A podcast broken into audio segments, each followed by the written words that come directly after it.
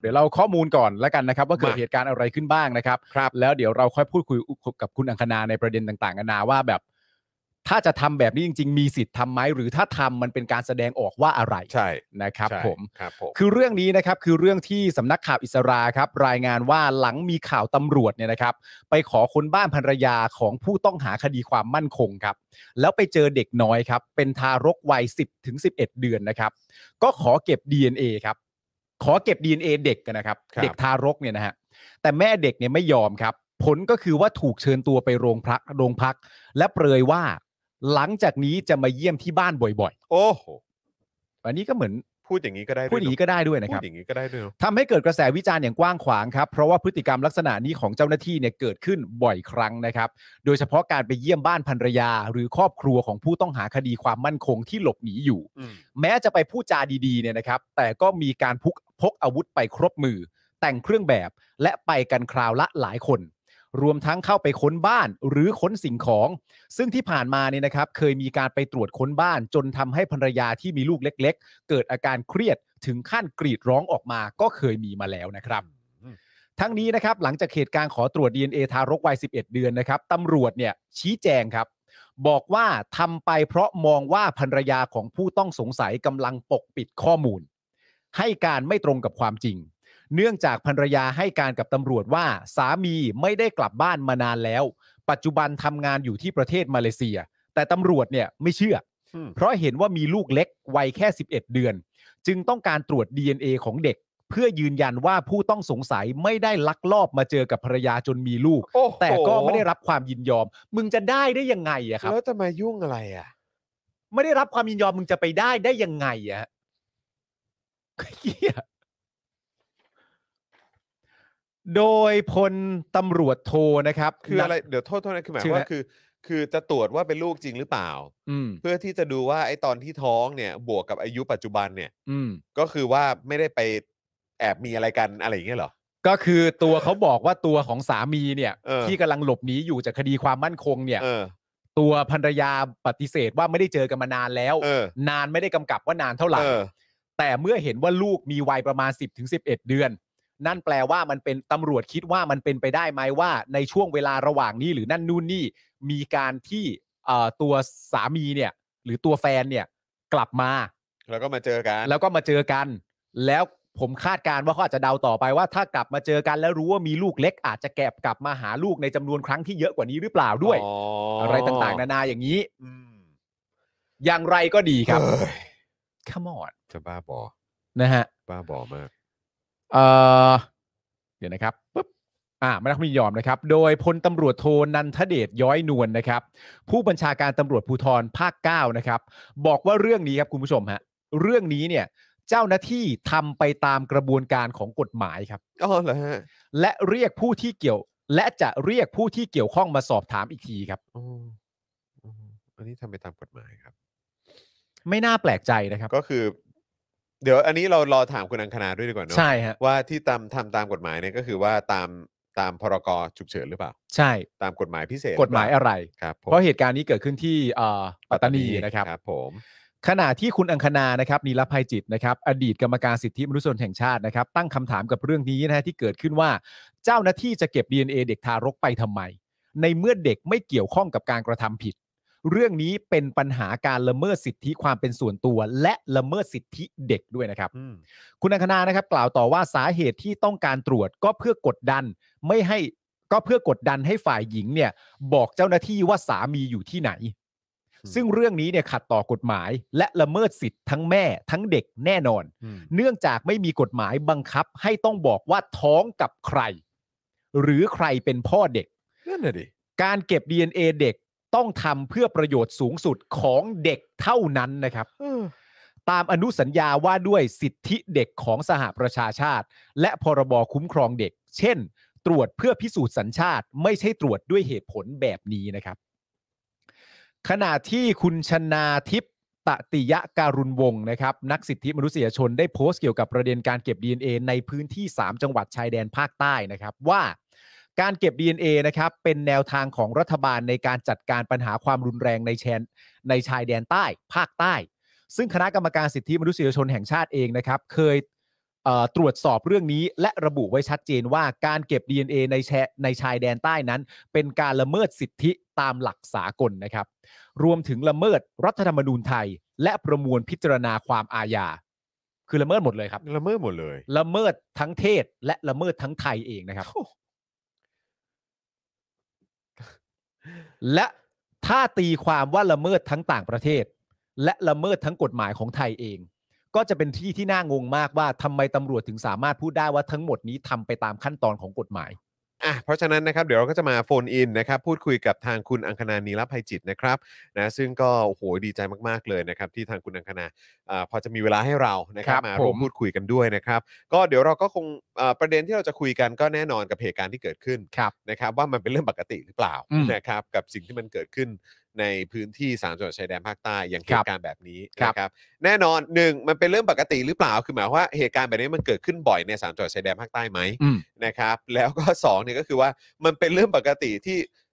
สากลโลกเขาเขาโอเคกันหรือเปล่า ซึ่งอืมผมคิดว่าคุณอังคณาน่าจะตอบว่าไม่อยู่แล้วนะครับ ใช่แต่ว่ารายละเอียดเป็นอย่างไรเดี๋ยวเรามาว่ากัน แล้วก็ครับ แน่นอนอีกพาร์ทหนึ่งที่ต้องคุยกันก็คือว่าสถานการณ์การใช้กฎหมายพิเศษในสามจังหวัดชายแดนภาคใต้เนี่ย อืม มันรุนแรงขนาดไหน แล้วมันส่งผลกระทบกับคนในพื้นที่ขนาดไหน ระยะสั้นเป็นอย่างไร ระยะยาวจะเป็นอย่างไรเนี่ยเดี๋ยวครับเราลองมาฟังกันดูด้วยก็ดีครับนะครับ ผมแล้วก็อีกพาร์ทหนึ่งก็คือว่า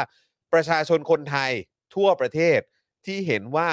สิ่งต่างๆ ที่มันกำลังเกิดขึ้นในพื้นที่สามจังหวัดชายแดนใต้เนี่ยมันไม่ถูกต้องหรือว่ามีความน่าเป็นห่วงเนี่ยประชาชนคนอื่นๆ สามารถทำอะไรได้บ้างครับ ผมคิดว่าเราลองมาถามคุณอังคณาดูก็ดีเหมือนกันนะครับครับผม นะฮะขอบคุณคุณจุธาพิษด้วยนะครับ บอกว่าโอนเงินไปให้เป็นกำลังใจนะคะ ขอบขอบคุณพระมากคุณเลยนะคครัรับบขอบคุณนะครับผมนะฮะอะโอเค ตอนนี้ได้รับสัญญาณมาจากทีมงานนะครับ ว่าทางคุณอังคณาพร้อมแล้วนะครับบิวครับเอ่อเมื่อกี้เดี๋ยวกันนะ ขอเช็คก่อนว่าเชื่อมบลูทูธหรือยัง นะครับเอ่อเดี๋ยวปึ๊บโอเค ต่อไปหรือยังเอ่ยเดี๋ยวก่อนนะครับอ่าโอเค เชื่อมแล้วนะครับอ่างั้นเดี๋ยวผมขออนุญาตโทรหาคุณอังคณาเลยแล้วกันนะครับ ครับ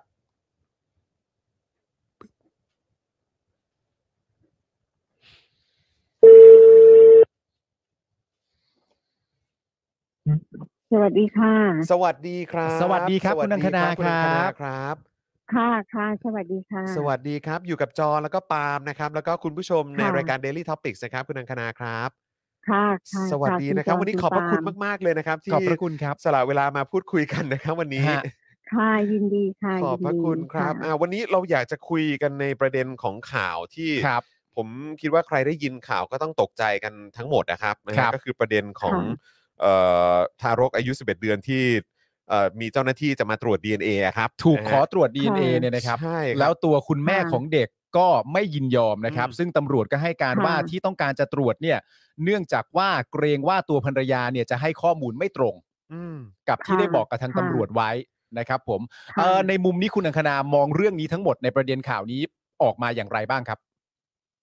คือเรื่องเนี้ยต้องต้องเรียนแบบเนี้ยนะคะ ว่าบางทีเจ้าหน้าที่ฝ่ายความมั่นคงอะค่ะ ก็คือเวลาไปตามจับใครต่อใครอย่างเงี้ย แล้วบางทีชาวบ้านเนี่ย บางคนอาจจะไม่ได้เอ่อกระทำผิดหรือเปล่าไม่รู้แต่บางทีเจ้าหน้าที่ไปบ่อยๆก็กลัวก็ก็หลบออกไปจากบ้านนะคะ หรือว่าครับแหมบางคนอาจจะมีหมายจับอะไรเงี้ยก็ครับอาจจะหลบออกจากบ้าน อาจจะไปอยู่ประเทศเพื่อนบ้านหรือไปไหนก็แล้วแต่อย่างเงี้ย ทีนี้เอ่อก็จะเหลือแต่ผู้หญิงกับเด็กนะคะ ทีนี้ปัญหาก็คือเจ้าหน้าที่น่ะก็จะแวะเวียนไปอยู่เรื่อยแล้วก็ไปถามว่า เออแล้วผัวเขากลับมาไหมอะไรแบบเนี้ย ครับ ถ้าหากว่าส่วนมากผู้หญิงก็จะปฏิเสธว่าไม่ไม่รู้อะไรแบบเนี้ยนะคะ ทีนี้เอ่อผู้หญิงหลายคนก็คือต้องยอมรับนะคะ ว่าความสัมพันธ์สามีภรรยาเนี่ย เอ่อบางทีเขาก็จะไปมาหาสู่กันครับนะคะ ครับ ทีนี้เอ่อเจ้าหน้าที่เองเนี่ยก็มีหน้าที่นะคะ มีอำนาจหน้าที่ตามกฎหมายที่จะต้องเออนำตัวนะคะ ผู้ต้องสงสัยมาเข้าสู่กระบวนการยุติธรรมครับแต่ว่าทีนี้ปัญหาคือพอไปถามเมียแล้วเมียบอกว่าไม่รู้ก็ไปดูว่าอ้าวถ้าถ้าไม่รู้แล้วท้องได้ยังไงท้องกับใครครับนะคะอืมอันเนี้ยซึ่งตรงเนี้ยถ้าเรามองเรื่องสิทธิผู้หญิงเนี่ยค่ะคือผู้หญิงเนี่ยไม่จำเป็นที่ต้องไปบอกใครนะคะว่าว่าว่าใครเป็นผัวหรือจะท้องกับใครเออครับลูกเในท้องใครเป็นพ่อครับอันเนี้ยคือสิทธิของผู้หญิงซึ่งซึ่งเจ้าหน้าที่ต้องเข้าใจนะคะ เพราะเอ่อ ผู้หญิงไม่จำเป็นต้องบอกว่าเอ่อเวลาผู้หญิงคลอดลูกเนี่ยลูกคือลูกของแม่ก็คือลูกของผู้หญิงจริงไหมคะครับแต่ว่าผู้หญิงไม่จำเป็นจะต้องไปบอกว่าเออฉันท้องกับใครอันนี้เป็นสิทธิของผู้หญิงครับผมทีนี้ปัญหาก็คือเอ่อพอแม่คลอดมาแล้วเนี่ยเจ้าหน้าที่ก็เพื่อที่จะยืนยันเอาผู้หญิงมาคาดคันว่าเออผัวอยู่ไหนครับก็คือจะตรวจพิสูจน์ดีเอของเด็กฮะแล้วก็เอาไปเปรียบเทียบกับอ่าอาจจะเป็นญาติพี่น้องของผู้ต้องสงสัย ถ้าหากว่าดีเอตรงกัน ก็เอ่อแอดซูมเอาว่าเอ่อเอ่อผู้ต้องสงสัยเนี่ยก็จะต้องกลับมาบ้านครับหรือไม่หรือไม่เอ่อผู้หญิงคนนั้นก็อาจจะไปพบอะไรแบบเนี้ยครับซึ่งประสบการณ์ส่วนตัวเนี่ยค่ะ ก็เคยคุยกับผู้หญิงหลายคนนะคะ ที่สามีเนี่ยหนีไปเอ่อคือไม่อยู่บ้านนะเนาะครับเขาก็เขาก็จะยอมรับว่า เขาก็จะอาจจะแวะไปหาอืมนะคะ แวะไปหาเอา เอาข้าวเอาอะไรแต่เอาอาหารเอาอะไรไปให้อะไรแบบเนี้ยซึ่งคืออันนี้มันเป็นเรื่องของของความเป็นครอบครัวนะคะครับในส่วนของคนที่ทำผิดเจ้าหน้าที่ก็ต้องไปนำตัวมาอืมต้องใช้ต้องใช้เอ่อใช้เอ่อข้อมูลนิติวิทยาศาสตร์การสืบสวนสอบสวนแล้วก็แล้วแต่ที่จะนำตัวมาลงโทษแต่ไม่ใช่ว่าเป็นคาดคันว่า เออแล้วบอกไม่รู้และท้องได้ยังไงอืมครับอะไรแบบเนี้ย ซึ่งอันเนี้ยถือเป็นการเป็นการลดทอนเอ่อ ศักดิ์ศรีความเป็นมนุษย์ของผู้หญิงด้วยนะคะ เพราะผู้หญิงไม่จำเป็นต้องไปบอกใครว่าใครเป็นผัวฉันจะท้องกับใครครับทีนี้พอเรามาดูเรื่องเด็กนะคะครับเรื่องเด็กเนี่ยก็เป็นเรื่องสำคัญ เพราะว่าตามพรบเอ่อคุ้มครองเด็กนะคะ หรือว่าอนุสัญญาว่าด้วยสิทธิเด็กของสหประชาติเนี่ยเด็กคือคนที่อายุต่ำกว่า18ปีอืมครับแล้วก็ถือว่าการกระทำใด ๆ ต่อเด็กนะคะ เอ่อเอ่อเนี่ยจะต้องเพื่อประโยชน์สูงสุดของเด็กอืมนะคะ แม้แต่ว่า การรับโทษของเด็กเนี่ย อายุที่อายุของเด็กที่ต้องรับโทษนะคะ คือประเทศไทยเนี่ยก็กำหนดไว้ว่าเอ่อเด็กที่จะเอ่อสามารถที่ถ้าเด็กกระทำผิดนะคะ เด็กตั้งแต่สิบขวบขึ้นไปจึงจะรับโทษทางอาญาซึ่งครับตรงเนี้ยสหประชาชาติเองก็เรียกร้องให้ประประเทศไทยเนี่ยแก้ไขอายุเด็กจาก10ปีเป็น12ปีนะคะครับคือ12ไปแล้วถึงจะรับโทษทางอาญาได้อะไรแบบเนี้ยฮะแต่ว่าในความผิดทางแพ่งถ้าเด็ก ทำความเสียหายเด็กแว้นเด็กอะไรอันนี้ผู้ปกครองก็ต้องเข้ามาร่วมครับทีนี้หลักการสำคัญก็คือคำว่าเพื่อประโยชน์สูงสุดของเด็กนะคะภาษาอังกฤษก็ the best interest of the child ครับเพราะฉะนั้นเนี่ยเออเราก็ต้องมาดูว่าแล้วการเจาะดีเอเด็กเนี่ย มันเพื่ออะไรอืมเพื่อที่จะบอกว่าเด็กคนนั้นเอ่อมีพ่อเป็นผู้ต้องสงสัย เด็กคนนั้นเป็นคนพ่อเป็นคนเอ่อก่อคดี อืมพ่อเป็นผู้คนก่อการร้ายครับอันเนี้ยก็คือการตีตราเด็กครับนะคะ การทำให้เด็กเกิดความอับอายอืมซึ่งตรงเนี้ยถือว่าก็ทำไม่ได้โดยเด็ดขาดนะคะ ซึ่งแล้วมันก็ไม่ค่ะใช่ประโยชน์สูงสุดของเด็กด้วย ใช่ กับการที่จะทำแบบนี้มันครับเป็นผลร้ายครับผมคมันรับเป็นผลร้ายกับเด็กนะคะครับครับอันเนี้ยแล้วถามว่าอย่างสมมตินะคะ ว่ากรณีที่ผู้ชายทำผิดผู้ชายในครอบครัวทำผิด เนี่ยบางทีไม่รู้เรื่องเลยอืมเนี่ยห้ามแล้วห้ามอีกบางทีก็ไม่ได้ฟังอืมอะไรแบบเนี้ยอืมค่ะ แล้วถามว่าเออในความสัมพันธ์ของความเป็นครอบครัวความรักความผูกพันเนี่ย การที่เขาจะไปมาหาสู่มีเพศสัมพันธ์อืมเออ มันก็เป็นสิทธิของความขเป็นส่วนครับตัวครับใช่ค่ะคซึ่งรับผมตรงเนี้ย ตรงเนี้ยเอ่อเจ้าหน้าที่จะต้องเข้าเข้าใจนะคะ แล้วเอ่อ การกระทำแบบเนี้ยมันเป็นการละเมิดสิทธิของเด็กแล้วมันจะมันจะเป็นการทำให้เด็กเกิดความอับอายอะไรต่อมีอะไรไปอีกว่า เออนี่ไงเออเด็กคนเนี้ยเป็นลูกของผู้ต้องสงสัยคนนั้นคนนี้อะไรแบบเนี้ยครับและอีกประการที่สำคัญก็คือประชาชนในจังหวัดชายแดนภาคใต้เนี่ยไม่มั่นใจในเอ่อฐานข้อมูลการเก็บดีเอของเจ้าหน้าที่อืมอืมเพราะคบว่าตามพรบข้อมข้อมูลข่าวสารนะคะส่วนบุคคลเนี่ยเอ่อ ถ้าสมมุติว่ามีการเก็บดีเอเวลาที่จะไปใช้ทำอะไรเนี่ย ก็จะต้องขออนุญาตเจ้าของด้วย คือจะต้องบอกให้ทราบว่าเอาไปทำอะไร เอาไปเปรียบเทียบ เอาไปทำอะไร คืออย่างนั้นเขาจะต้องรู้ค่ะ ครับครับผมใช่ค่ะ เพราะว่าดีเอเนี่ย มันจะมีผลหลายหลายอย่างนะคะ สมมุติว่าถ้าหากว่ามันหลุดไปถึงเอ่ออะไรอะเอ่อฝ่ายธุรกิจนะคะ เช่น รู้ว่าเออ คนนี้มีโรคพันธุกรรมแบบนี้ อีกหน่อยก็อาจจะประกันภัยประกันประกันชีวิตประกันสุขภาพก็ไม่รับละมอะไรครับแบบเนี้ยครับครับหรือว่าถ้ารู้ว่าเอ้ยคนนี้มีโรคติดต่อทางพันธุกรรมอืมอะไรอย่างเงี้ยนะคะมันก็เป็นเอ่อข้อคมูลนส่วนบุคคคนลรักนะที่จะแต่งงานด้วยก็ไม่อยากแต่งด้วยละครับผมอะไรคบประมาณแบบเนี้ยค่ะอืมเพราะว่ามันส่งผลเยอะมากอะค่ะ ตรงเนี้ยเจ้าหน้าที่ต้องแบบคือจริงๆเจ้าหน้าที่ควรใช้ความรู้ความสามารถในการสืบเสาะครับ ในการค้นหามากแทกว่านที่ที่จะจะมามาคาดคั้นกันละแบเมิบดสิทนี้ธิเด็กอือืมครับผม ค่ะ แล้วอันนี้ค่ะ เออผมเออขอสอบถามนิดนึงครับคือคือไอเหตุการณ์แบบเนี้ย เราฟังเราก็ย่อมตกใจกันอยู่แล้ว แต่คือแบบ อันนี้คือเออสอบถามจากประสบการณ์ แล้วก็จากความเอ่อจากที่ค่ะที่คุณคุณอังคณาน่าจะทราบข้อมูลมากกว่าพวกเราแน่นอนนะนะครับ ก็คือว่า ไอ้การบังคับใช้กฎหมายแบบนี้ หรือการใช้ใช้ว่าการบังคับใช้อำนาจแบบนี้ละกันอืม ของเจ้าหน้าที่ค่ะในพื้นที่ค่ะ โดยเฉพาะสามจังหวัดชายแดนภาคใต้เนี่ย แล้วก็การใช้กฎหมายพิเศษต่างๆ เหล่านี้คือเขาเขาใช้กันจนมันเป็นเรื่องปกติ จนกลายเป็นวิถีชีวิตของคนในพื้นที่ไปแล้ว หรือเปล่าฮะ ซึ่งซึ่งพอเราฟังดูแบบนี้เรารู้สึกค่ะ เห็นใจคนในพื้นที่มากเลยอะครับ ค่ะ คือนี้ค่ะ บางทีชาวบ้านเองก็ไม่รู้สิทธิ์นะคะ แล้วก็บางทีพอเจ้าหน้าที่มาเนี่ยเออก็กลัว คือตอนอืมที่เป็นกรรมการสิทธิมนุษยชนแห่งชาติเนี่ยเราครับตรวจสอบเรื่องนี้นะคะ แล้วเราก็พบว่าคือเจ้าหน้าที่เนี่ยก็พัฒนานะคะ พัฒนาโดยการที่ว่ามีใบเซ็นยินยอมนะคะโอ้โหแต่เอ่อจากในฐานะที่ทำหน้าที่อดีตกรรมการสิทธิ์เนี่ยเราพบว่า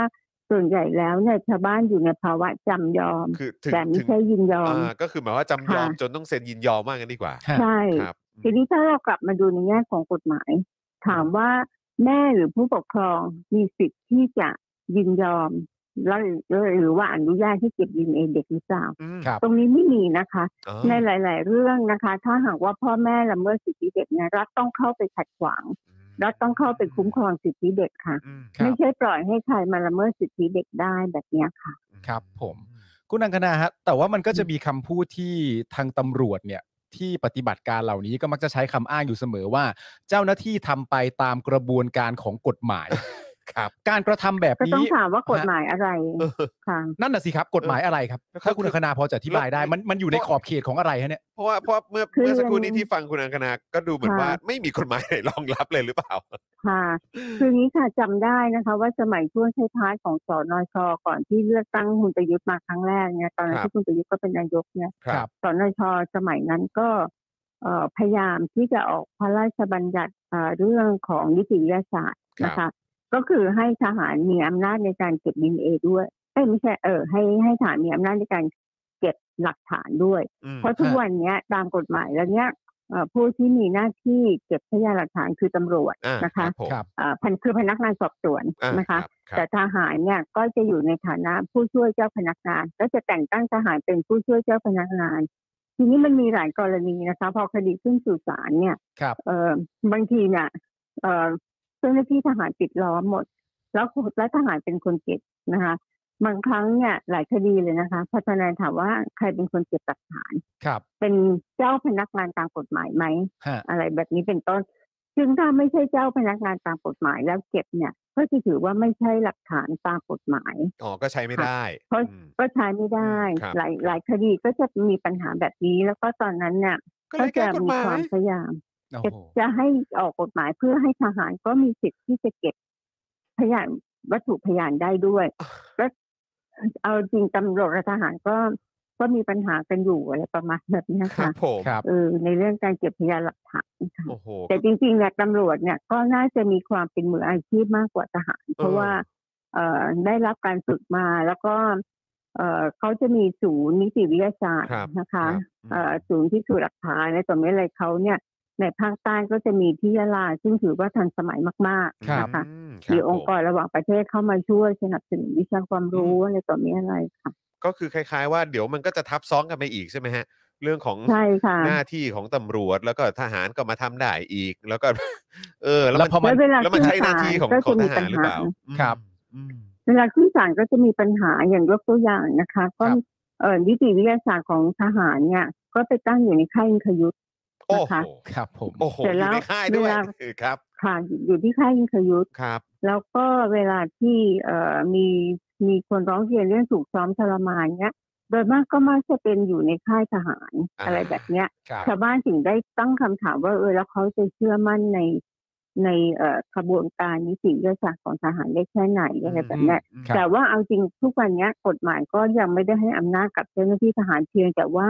มันจะมีคำสั่งที่ออกมาให้ทหารเนี่ยเป็นผู้ช่วยเจ้าพนักงานอะไรแบบเนี้ยค่ะอ่าโอแต่ว่าก็ต้องดูว่าผู้ช่วยเจ้าพนักงานทำได้เหมือนเจ้าพนักงานไหม่แค่ไหนยังไงอนั่นน่ะสิฮะเยค่มันก็ต้องไปตีความกันเรื่องขอบเขตอีกว่า เอ๊ะผู้ช่วยเจ้าพนักงานค่ะที่เป็นทหารมีสิทธิ์ทำอะไรได้บ้างเนาะอืมแล้วเราก็เราก็ก็มีฮะค่ะ มีหลายคดีที่เวลาไปเบิกความก็จะเจ้าพนักงานเนี่ยไปเบิกความพนักงานสอบสวนไปเบิกความ ก็กลายเป็นว่าเอ่อทนายถามอ่าแล้วเก็บหลักฐานเองไหมปรากฏไม่ได้เก็บอะไรแบบนี้เป็นต้นนะคะครับถ้าไม่ได้ผเก็บแล้วเก็บมายังไงก็ตอบไม่ได้อะไรแบบนี้ซึ่งตรงเนี้ยมันก็จะเป็นทำให้เกิดความเสียหายคือ คือแทนที่คุณจะจับหรือนำตัวผู้กระทำผิดมาลงโทษได้อะไรแบบเนี้ยก็เลยกลายเป็นว่ามันเกิดความสงสัยอยู่อะไรเงี้ยค่ะครับผมอันนี้ก็เป็นปัญหานิติวิทยาศาสตร์เอ่อในจังหวัดชายแดนภาคใต้ที่ทหารเองก็พยายามเข้ามามีบทบาท ที่สำคัญก็เข้ามา มาทำการเอ่อสอบสวนด้วย แล้วก็คือเอ่อตอนที่เป็นกรรมการสิทธิ์นะคะ เราไม่ค่อยพบว่าในชั้นตำรวจ หรือว่าในสถานที่ควบคุมตัวของตำรวจเนี่ยมีการซ้อมทรมานเท่าไหร่นะคะ ในช่วงห้าหกปีที่ผ่านมาเนี่ยแต่ว่าโดยมากแล้วการการร้องเรียนจะมาอยู่ในค่ายหรือสถานที่ควบคุมตัวของทหารโอ้โห แล้วคือเอ่อในค่ะ ช่วงระยะเวลาที่ผ่านมาเนี่ย โดยเฉพาะหลังการรัฐประหารมาเนี่ยมันทำให้ตรวจสอบยากมากยิ่งขึ้นเข้าไปอีกไหมครับ คุณอังคถูณากครับ ต้องค่ะ ถูกค่ะ เอ่อปัญหาก็คืออย่างตอนเป็นกรรมการสิทธิ์ก็จะไปเยี่ยมบ่อยๆนะคะ ครับ จะไปเยี่ยมหรือว่าล่าสุดกรณีอับดุลลอฮ์อิซามูซออะไรแบบเนี้ยครับ พอหลังจากที่เขาไม่รู้สึกตัวที่เขาเข้าไปแค่เอ่อ คืนเดียวแล้วออกมาคือไม่รู้สึกตัวอะไรแบบเนี้ยค่ะ สมองขาดออกซิเจนแบบเนี้ยอืมพอเข้าไป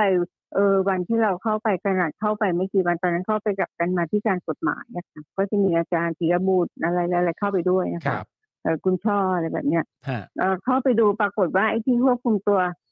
ปรับปรุงใหม่หมดละทาสงทาสีใหม่หมดเลยอะไรประมาณแบบเนี้ยเราก็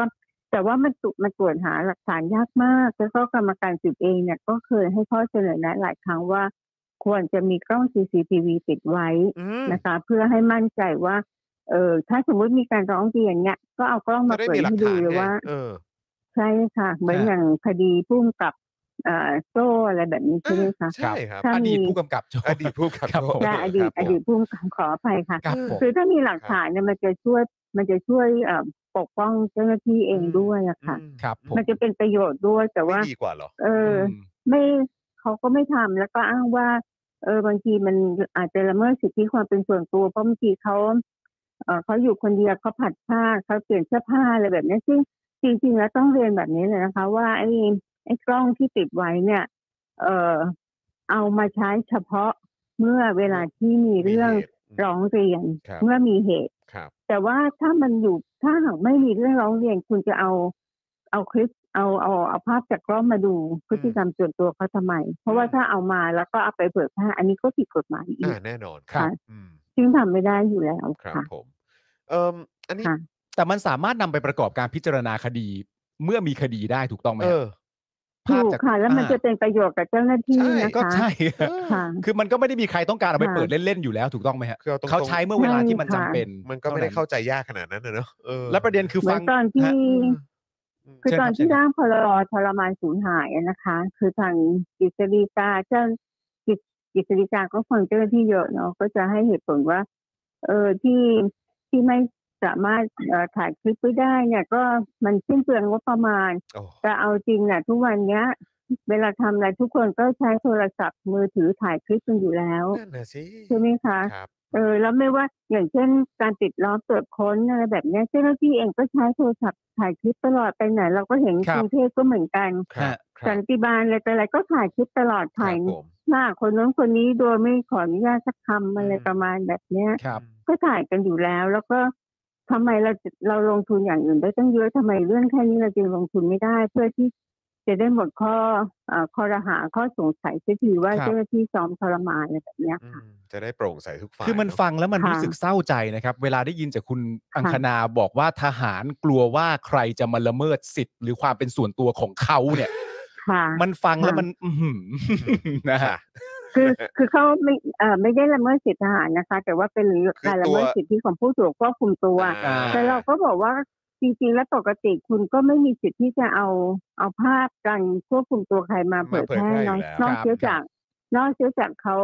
ให้ข้อมูลว่าคุณเอาเขาไปไว้ในห้องเย็นถอดเสื้อผ้าหมดอืมแล้วเขาหนาวครับหรือเอาน้ำราดเอาน้ำราดหน้าเขาวันนั้นวันนี้อืมก็ต้องครับเอาเอาเอาเอา CCTV มาเปิดดูให้หมดว่ามันเป็นจริงตามนั้นหรือไม่อืมครับซึ่งอันนี้จะช่วยปกป้องเจ้าหน้าที่อะค่ะ ครับผมใช่ครับนะฮะค่ะ เอ่อขออีกหนึ่งคำถามได้ไหมครับคุณอังคาค่ะ ครับ คือเอ่ม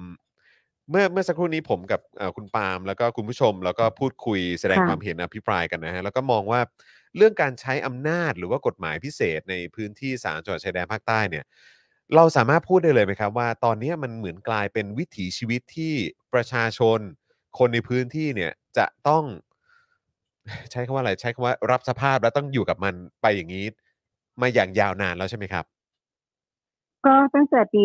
2548 ค่ะ สมัยคุณทักษิณครับแล้วผมก็ใช้มาต่อเนื่องเลย แล้วเอ่อที่ฉันอยากจะเล่าให้ฟังนะคะ ก็คือกรณีเอ่อกรุงเทพและพื้นที่อื่นนะในช่วงโควิดนะคะครับที่เอ่อเอ่อนายกประกาศอืมสถานการณ์ครัฉุบกเฉินเนี่ยครับอันเนี้ยเอ่อคือตามตามกติกาสากลว่าด้วยสิทธิพลเมืองและสิทธิทางการเมืองมาตราสี่นะคะ ก็ได้ระบุไว้ว่า ประเทศเอ่อรัฐคือรัฐภาคีที่เอ่อประกาศสถานการณ์ฉุกเฉินจะต้องรายงานต่อเลขาธิการสหประชาชาติ คือรายงานต่อเอ่อสมาชิกสหประชาชาติผ่านเลขาธิการสหประชาชาติครับครับทีนี้กรณีที่ประกาศใช้พรกฉุกเฉินในช่วงโควิดเนี่ยครับเอ่อประเทศไทยก็รายงานสหประชาชาติ แต่ว่าในจังหวัดชายแดนภาคใต้เนี่ยประเทศไทยไม่เคยรายงานโอ้นะคะ แล้วก็ต่อต่ออายุพรกไปทุกสามเดือนโอ้ ครับผมตั้งแต่กรกฎาคม48มาจนวันเนี้ยค่ะอื้อหือคือเอาจริงเนี่ยก็เอ่อกรรมการสิทธิ์เองเนี่ยก็เคยมีข้อเสนอแนะนะคะ ว่าอันที่จริงอะยกเลิกก็ได้ แล้วถ้าสถานการณ์มันเลวร้ายลงก็ประกาศใหม่ได้อืมครัไม่บได้ดึไม่ได้ทำให้อะไรให้เสียหายอย่างเงี้ยค่ะครับแต่ว่าเจ้าหน้าที่ก็รัฐบาลคอรมอก็มีมติขยายต่อไปเรื่อยๆ แล้วมันเหมือนกับว่า เออถ้าไม่มีพรกฉุกเฉินเจ้าหน้าที่จะทำงานไม่ได้แบบนั้นอะไรแบบเนี้ยอืมอืมซึ่งจริง ๆแต่แล้วว่าก็ในก็ก็ต่อเป็นกรณีไปก็ได้ ไม่ได้จำเป็นจะต้องใช่ต่อค่ะโดยอัตโนมัติแบบนี้อืมมาตั้งแต่ปีใช่48ค่ะใช่ไหมคือวันนี้ วันนี้คุณยกเลิก ถ้าอาทิตย์หน้ามันมีเหตุร้ายแรงคุณก็ประกาศใช้ใหม่ได้อืมอืมแล้วจริง ๆ แล้วเอ่อเอ่ออนุสัญญาของสหประชาชาตินะคะ ก็ก็ระบุไว้ชัดเจนว่า ไม่ว่าในสถานการณ์ใด ๆ เนี่ย ก็ไม่สามารถที่จะกระทำการทรมานหรือการบังคับบุคคลให้สูญหายได้ครับการบังคับบุคคลสูญหายเนี่ยไม่ใช่หมายถึงการอุ้มฆ่าอย่างเดียวนะคะมันแต่มันรวมหมายถึงเอ่อ short term enforced disappearance ด้วยก็คือ การที่เจ้าหน้าที่ควบคุมตัวใครแล้วไม่บอกสถานที่และที่หรือชะตากรรมของเขาอืมครับตรงนี้ก็ถือว่านั่นก็เป็นันบแล้การวกระทำให้ครับผมให้สูญหายครับค่ะตามนิยามของสหประชาชาติแล้วค่ะอ่าครับ การค่ะการคือมีก็มีหลายกรณีนะคะ ตั้งแต่สมัยคอสชตั้งตั้งแต่ปี 48 มาเนี่ยกรกฎาคม48 มาที่ค่ะมีพรกฉุกเฉินมาเนี่ยเอ่อจากมุมมองของคุณอังคณาเองคิดว่ามันมันส่งผล คืออันนี้มันก็นานมากแล้วนะฮะ คือตั้งแต่ปีค่ะ48อะเนอะเออจนมาถึง 65 แล้วอะฮะ คือคือมันส่งผลกระทบระยะยาวอะไรกับคนในพื้นที่หรือว่า หรือว่าในพื้นที่นั้นบ้างครับ จากมุมมองของคุณอังคณาครับ คือเอ่อ เนื่องจากว่าพรกรเนี่ยอนุญาตให้เจ้าหน้าที่ควบคุมตัวประชาชนได้30วันนะคะ คือเขาใช้สองกฎหมายพิเศษด้วยกันคือกฎอัยการศึกควบคุมตัว7วันอ่าโดยที่ไม่ต้องมีไม่ต้องไม่ต้องไม่ต้องเอ่อไปขอศาลไปขอครับหมายจากศาลนะคะครับคือจับได้เลยจับอะไรก็ได้แล้วแบบฮะเนี้ยจับใครก็ได้เมื่อไหร่ก็ได้เจ็ดวันครับครับและแต่ว่าหลังจากครบเจ็ดวันแล้วเนี่ยก็จะเอ่อควบคุมตัวตามพรกฉุกเฉิน แต่ว่าก็จะต้องไปขออนุญาตจากศาลนะคะอืมแล้วก็จะต้องจะต้องมีการต่อ คือขอขยายทุกเจ็ดวันครับว่าเออเพราะอะไรจึงต้องควบคุมตัวต่อเอ่อสอบอ่าสอบยังไม่เสร็จหรือมีปัญหาอะไรยังไงอะไรเงี้ย ก็จะต้องอย่างน้อยก็จะมีสารที่ตรวจสอบอืมแต่ว่าโดยมากเนี่ยบางทีเจ้าหน้าที่โดยเฉพาะช่วงโควิดนะคะสองปีมาแล้วก็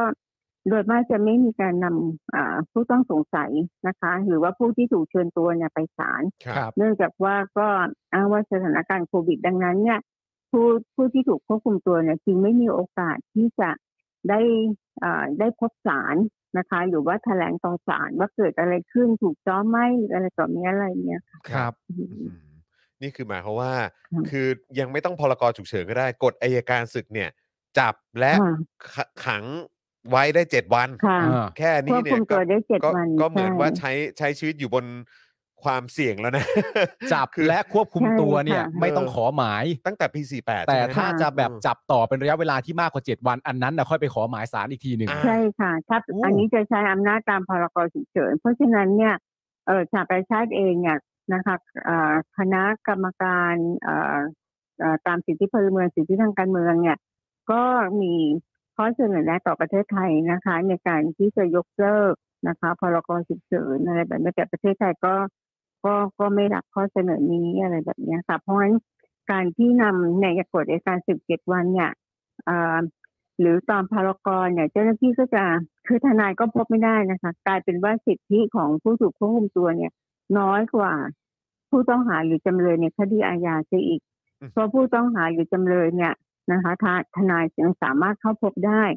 แต่ว่าเจ้าหน้าที่อ้างว่าเนื่องจากคนที่ถูกควบคุมตัวตามพารกรเนี่ยยังไม่ได้เป็นผู้กระทำผิดเชิญตัวมาเฉยๆดังนั้นคนกลุ่มเนี้ยจึงได้รับสิทธิและก็ความคุ้มครองตามกฎหมายเนี่ย น้อยกว่าผู้ต้องหาหรือจำเลยเสียอีกโอ้โหค่ะโอ้โอ้โหนี่คือ ก็เลยถูกตั้งคำถามว่ามันอาจจะเป็นเสมือนการควบคุมตัวตามอำเภอใจอะไรแบบเนี้ยค่ะครับผมครับ นะฮะซึ่งอันนี้ก็คือเอ่อลบเออเดี๋ยวกันนะฮะเดี๋ยวกันสองห้าหกห้าลบสองห้าสี่แปดนะค่ะก็โอ้โหสิบเจ็ดปีสิบเจ็ด17ปีแล้วสิบเจ็ดปีค่ะแล้วที่เหมือนอยู่บนความแบบว่าฉันจะโดนจับเมื่อไหร่ก็ได้อะฮะแล้วก็เมื่อสักครู่นี้ใช่ที่ค่ะที่คุณอังคณาเล่าให้ฟังก็คือว่า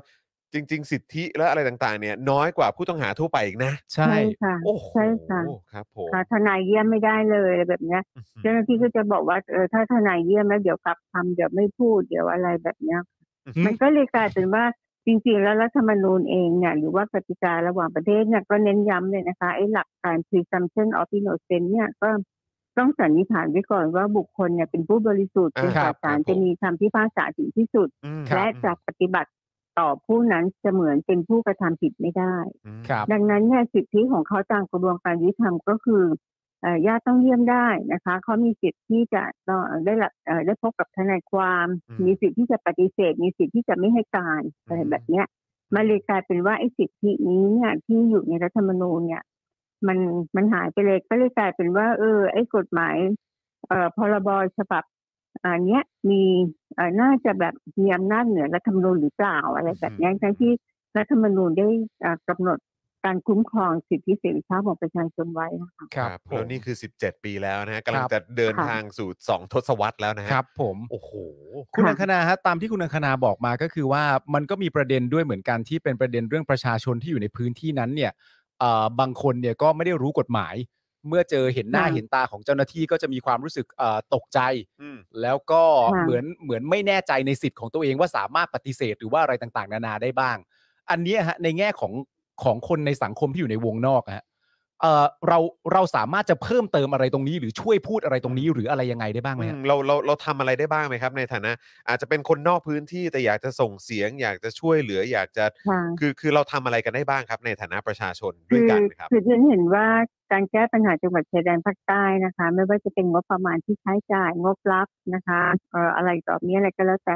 มาจากภาษีของประชาชนทุกคนนะคะ ครับ ดังนั้นเนี่ยประชาชนทุกคนเนี่ยนะคะ ไม่ว่าจะอยู่ในพื้นที่หรืออยู่นอกพื้นที่เนี่ยที่เราเสียภาษีเนี่ยเราต้องสามารถที่จะมีสิทธิ์ส่งเสียงถึงรัฐนะคะ ในเรื่องของการ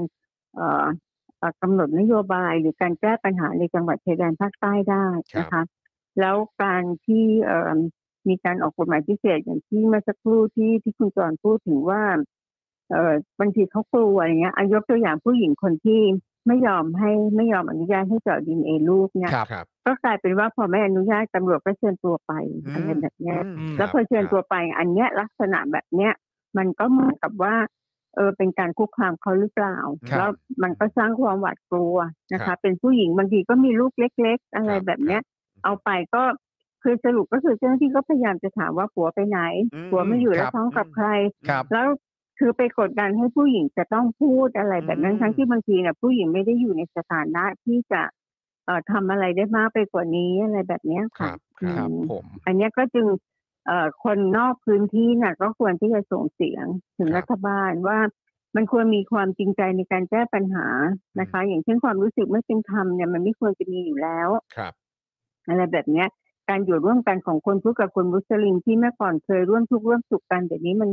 กลับหายไปอะไรแบบเนี้ยอืมในฐานะประชาชนที่เสียภาษีนะเราควรที่จะสามารถที่จะมีสิทธิ์ในการที่จะแสดงความคิดเห็นต่อรัฐเพราะว่าที่ผ่านมาเนี่ยเราจะเห็นว่า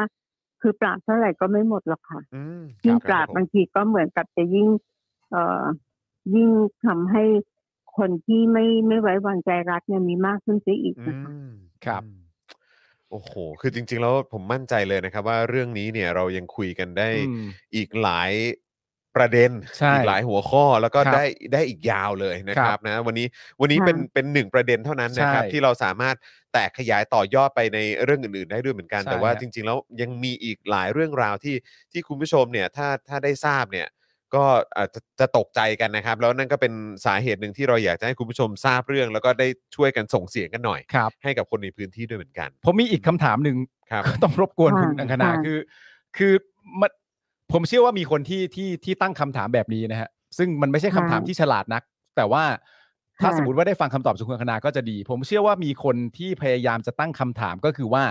ในฐานะของเจ้าหน้าที่ หรือว่าในฐานะของเจ้าหน้าที่ตำรวจโดยตรงเนี่ย ที่เขาต้องการที่จะตามจับคนร้ายค่ะที่มีคดีต่อความมั่นคงเกี่ยวกับรัฐหรือว่าชาติเนี่ยนะฮะผมก็เชื่อว่ามีคนตั้งคำถามว่าอ้าวแล้วจะให้เขาทำอย่างไรเล่าอืม หมายถึงว่าเขาก็ค่ะอาจจะต้องพยายามทำสุดความสามารถ ไม่ว่าใด ๆ ก็ตาม เนื่องจากว่าคนที่เขาต้องการจะตามหาตัวให้ได้เนี่ย เป็นคนที่มีเอ่อคดีต่อความมั่นคงของรัฐ แล้วจะให้เขาทำค่ะอย่างไร ถ้าเกิดไม่ใช้วิธีแบบนี้ อันนี้คุณอังคณาค่ะมีคำอธิบายมีคำอธิบายที่กับคนพวกนี้หน่อยไหมกับคนพวกนี้หน่อยนะฮะเพราะผมเชื่อว่ามีค่ะผมผมกำลังเชื่อว่าณตอนนี้ต้องมีและมีกำลังแหละพิมพ์อยู่แล้วมีมีด้วยมีด้วยผมด้วยเห็นแล้วว่ามีอยู่ครับเชิญคุณอังคณาครับ คือถ้าถ้าดิฉันเป็นเจ้าหน้าที่นะคะ หรือหรือว่าดิฉันอ่าสามารถที่จะส่งสิ่งที่จะแนะนำนะคะ เจ้าหน้าที่ได้นะดิฉันก็อยากจะบอกเลยว่า ทุกวันนี้เจ้าหน้าที่เองก็มีความสามารถนะคะ แล้วนิติวิทยาศาสตร์ก็ก้าวหน้ามากนะคะ คุณสามารถที่จะเสาะหาตัวบุคคลจากโทรศัพท์มือถือก็ได้นะครัคะบคุณอาจจะเฝ้าดูครอบครัวเขาห่างๆก็ได้จริงไหมคะครับแล้วก็อ่ามันมีหลายวิธีการในการที่จะสะกดรอยหรืออะไร โดยที่ไม่ทำให้ ให้ผู้หญิงเนี่ยต้องรู้สึกว่าตัวเองเนี่ยเอ่อต้องหวาดกลัวครับอะไรแบบนี้เป็นต้นนะนะคะ หรือตรเด็กงนั้นใช่ไหมเนี่ยฮะ มันมีตั้งหลายวิธีอะค่ะ ครับ มากกว่าที่จะไปนั่งถามเพราะว่าเออผัวผัวไม่อยู่ตาท้องได้ยังไงท้องกับใคร อืมแล้วก็สุดท้ายก็อ่าหาว่าผู้หญิงโกหกอืมนะคะ ก็จับผิดโดยการที่ให้เอารูปมาตรวจดีเอเพื่อที่จะยืนยันว่าผู้หญิงโกหก ซึ่งตรงเนี้ยถ้าคือพูดตรงๆนะคะ ในฐานะที่ที่ทำงานสิทธิมนุษยชนเนี่ยเอ่อ สิทธิมันเป็นสิทธิของผู้หญิงนะคะ ที่ครัจะบไม่บอกว่า เออท้องกับใครหรืออืมเออลูกในท้องเป็นลูกใครอะไรครับแบบเนี้ยครัค่ะบอืมก็อยากจะให้กำลังใจเจ้าหน้าที่นะคะอืมใช้ความรู้ความสามารถนะคะ ใช้นิติวิทยาศาสตร์ให้เป็นประโยชน์ และแต่ละปีเนี่ยเอ่อรัฐเนี่ยเสียงบประมาณมากเลยนะคะครับแม้แต่งบรับ ครับงบรับใช่ที่ครับใช้เป็นงานการข่าวครับถามผมว่าแล้วงานการข่าวเราล้มเหลวหรือยังไงเราถึงอืมได้ไม่สามารถหาข่าวได้เลยว่าอืมเออเกิดครับอะไรขึ้นคนครับที่หนีไปหนีไปที่ไหน หรือครับเขากลับมาบ้านหรือเปล่าหรือทางเอ่อลูกเมียไปหาเขาหรือเปล่าอะไรแบบเนี้ยครับเพราะฉะนั้นเนี่ยงบประมาณที่ใช้ไปเนะต้องใช้ให้คุ้มค่าสมกับเอ่อมาจากเงินภาษีของประชาชนทั้งประเทศนะคะอืมโอ้โอ้โหครับผม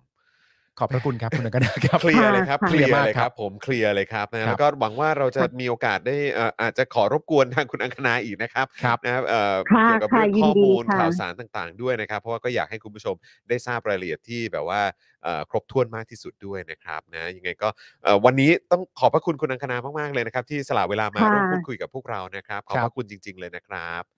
ค่ะยินดีค่ะ ขอบพระคุณสวัสดีครับค่ะขอบพระคุณสวัสดีครับสวัสค่ะดีครับค่ะ สวัสดีค่ะ สวัสดีครับนะฮะโอ้โหเห็นไหมครชับดถ้วนเจนเลยนะชัดคุณเจปานล์มนะโอ้โห แบบต้องขอบพระคุณคุณอังคณาจริงๆใช่ครับนะครับนะที่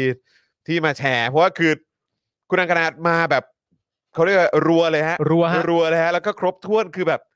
ครบทุกจุดเลยอะครับเอผมอนะครับ แล้วก็ดีใจที่เรามีคำถามอะไรเราถามคุณอังคณาได้เลยใช่ ด้วยนะครับ แล้วก็หวังว่าจะเป็นประโยชน์กับคุณผู้ชมด้วยนะครับ ใช่ฮะต้องขออภัยจริงๆคำถามสุดท้ายไม่ถามก็ไม่ได้จริงๆอะใช่ผมแล้วมีก็ความรู้สึกว่ายังไงก็ต้องถามฮะ เมื่อสักครู่นี้ก็มีคุณผู้ชมบอกว่าคุณคุณปาล์มผู้ แบบว่าเอ่อรู้รู้ว่าสลิมจะถามอะไรก็กูเห็นมันเข้ามาลั่นในรายการแล้วอ๋ไงอมาแล้วใช่ไหมกูเห็นเริ่มันเข้ามาลั่นในใช่ไหรายการแล้วเออกูก็รู้แต่ว่าก็คนหายไปแล้วนะเออหายไปแล้วนี่ก็เห็นตอบไม่ได้เจอคุณผู้ชมเราเข้าไปก็หายไปเหมือนกันนะ ก็ในระหว่างที่เราคุยอยู่เนี่ย คุณผู้ชมก็กำจัดจุดอ่อนไปหมดแล้วนะฮะก็ปต้องราขบอบให้เลยทีเดียว คุณผู้ชมก็ไม่ต้องคุณผู้ชมปราบเลยอะไม่ต้องถึงเราเลยคุณผู้ชมก็เออปราบเองอย่างรวดเร็วเลยทีเดียวคุณผู้ชมนี่ไม่ธรรมดานะฮะเลยนะเนี่ยขอบพระคุณเขอบพระณคุณคณะอีกครั้งนะครับขอบคุณคุณผู้ชมด้วยนะคขรัอบบพระคุณคุณอังคณาด้วยนะครับผมครับ